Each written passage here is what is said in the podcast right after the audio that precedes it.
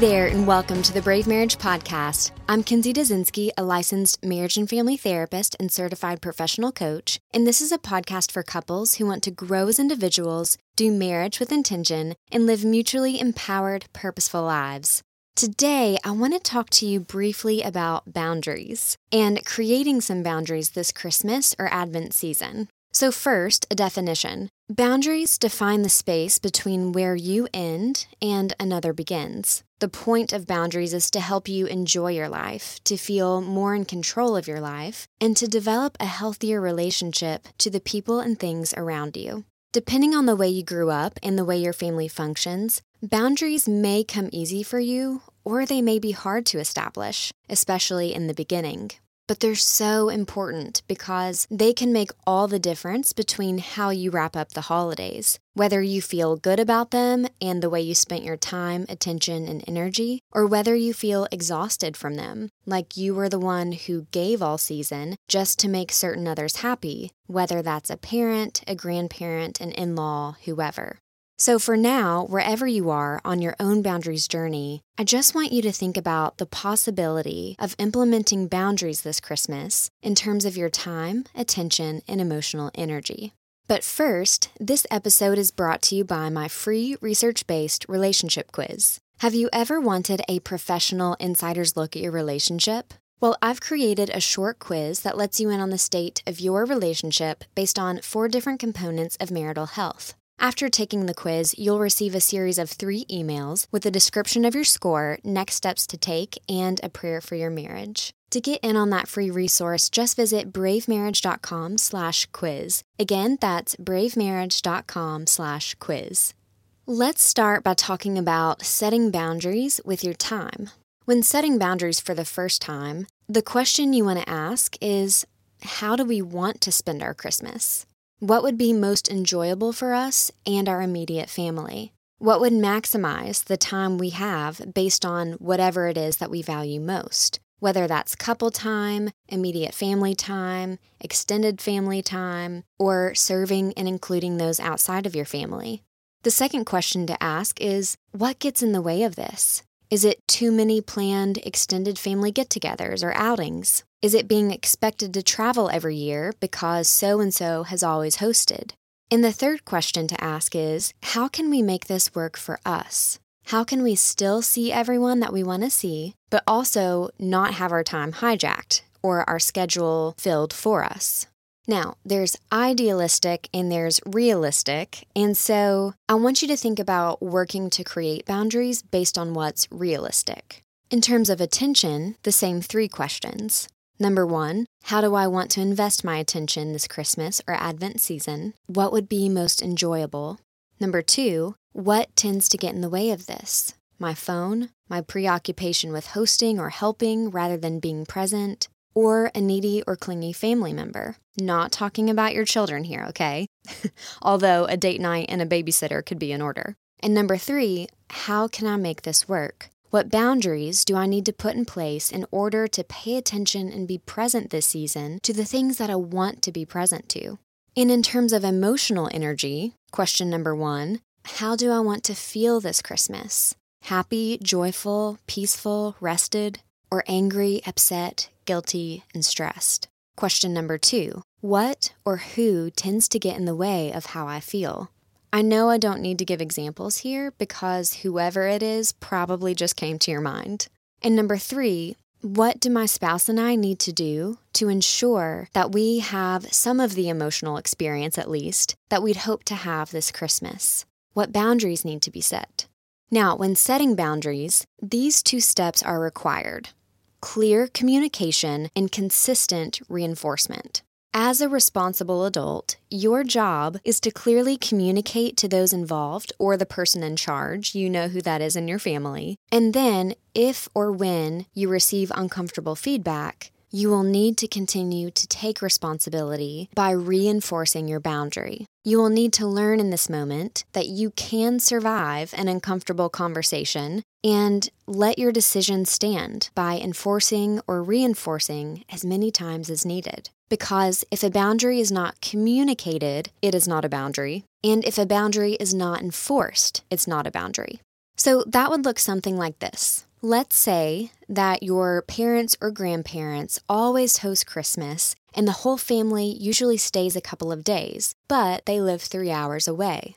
And you and your spouse have decided that you would like to go and visit, but only for a day trip. Even though that's a lot of travel in one day, that frees up one of the few days you have off work this Christmas and will allow you to spend more quality time with each other. So, if it's your family, you need to be the one to call, not your spouse, and say something like this We're so looking forward to seeing you this Christmas, and we wanted you to know that we'll only be there on Saturday until 6 p.m. This will help whoever it is that you're communicating with adjust their expectations proactively rather than being caught off guard in the moment. Now, likely, you will be asked why, and depending on your relationship to this particular family member, you are welcome to say simply, because that's what we've decided this year, or to explain more openly by saying something like, you know, our family only has so much time together, and this will be the best use of ours in order to spend time with everyone. Or, you know, we'd like to come visit another time of year when we can stay for a couple of days and not feel so rushed. But again, based on the understanding between people in that relationship, clearly communicate whatever you guys feel comfortable sharing and whatever is true. Now, a word to young couples and parents and grandparents, whoever may be listening to this episode. Families have life cycles. Every family starts with a couple who has a baby or babies, and those babies grow up through childhood, adolescence, and become young adults, some of whom then go on to couple up and make babies of their own. And so the life cycle continues. This is normal and healthy and good. However, a lot of parents get emotionally or psychologically stuck after the empty nest phase and still, without realizing it, expect their kids to operate in the same way they used to. So, the level of the individual health of your family members and the degree to which parents and grandparents have grown and accepted the family life cycle will determine the extent to which you and your spouse receive acceptance or resistance or backlash in response to your boundaries.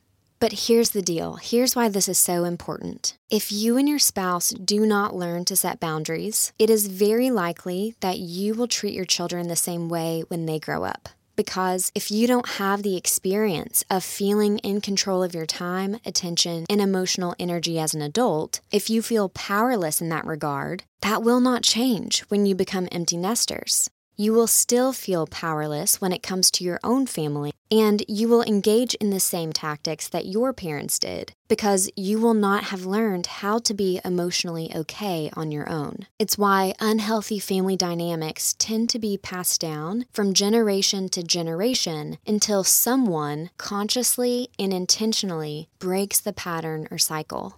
Scripturally, we call this generational sin, and in family therapy, we call this multi generational transmission process. So, listen, here's the difference sadness, mild disappointment, those are normal responses to you setting new boundaries because your parents and grandparents love you right? They want to see you. And it's okay for them to grieve this a little, to grieve the family life cycle changing. It doesn't mean that you're doing something wrong. It means that you're taking responsibility and aiding in that natural process of the family life cycle that we talked about earlier. However, when your family members are emotionally unhealthy, meaning they don't know how to feel their emotions or how to express them in a healthy way, their grief will come out as manipulation. This may look like power plays, attempts at control, guilt trips, double binds. So, for example, let's say you complain about being hot,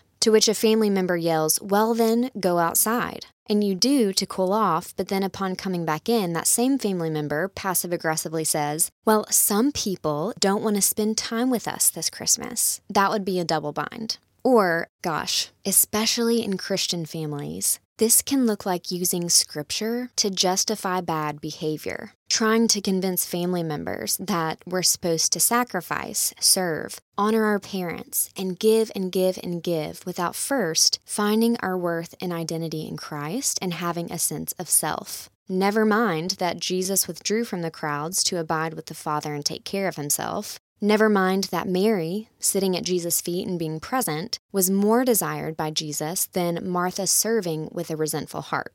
So, when these sorts of things happen, you have a choice. You can either overfunction by giving in to the manipulation and adjusting your behavior to make someone else happy and to relieve your relational distress, even though it leaves you in personal distress, which, by the way, is called codependence. Or you can choose, maybe for the first time, to begin functioning more healthily by asking yourself the three questions we talked about earlier and then creating, communicating, and reinforcing your boundaries. And over time, what will happen is the distress you feel will begin to reverse. You may feel more relational distress initially, but personally, you will begin to feel more in control of your own life and more enjoyment in your relationships because they will be chosen, not given into. You will be able to willingly choose to spend time with your family rather than being made or expected to. And most importantly, you will feel more connected to yourself and your values, more connected in your marriage, and in healthier relationship with your family. That's not to say that it won't be really hard work if you come from a family with a lot of dysfunction. And I want to be clear that this episode is not a substitute or a replacement for professional counseling. So, if you feel unsure or like you need more support before acting on this episode, I'd encourage you strongly to seek professional help. But for those of you who feel like setting boundaries would be doable this Christmas, I'd encourage you to do so in terms of your time, emotional energy, and attention, especially your attention. It may just be the best gift you give yourself, your marriage, and your family this Christmas. My prayer for you this week is simply for discernment. You know, I've been reading through the Gospels at the end of this year and have one more book to go, but the way Jesus intends us to live, the way the kingdom is set up, is actually quite different than the works based, service based, doing for everyone else what you have never done for yourself type of Christian living. So, my prayer is for your discernment and understanding of the abundant way of life available to us that you would understand why Jesus was born, put to death, and resurrected, so that we might truly live with peace and joy and in freedom. I'll talk to you next week. Bye bye.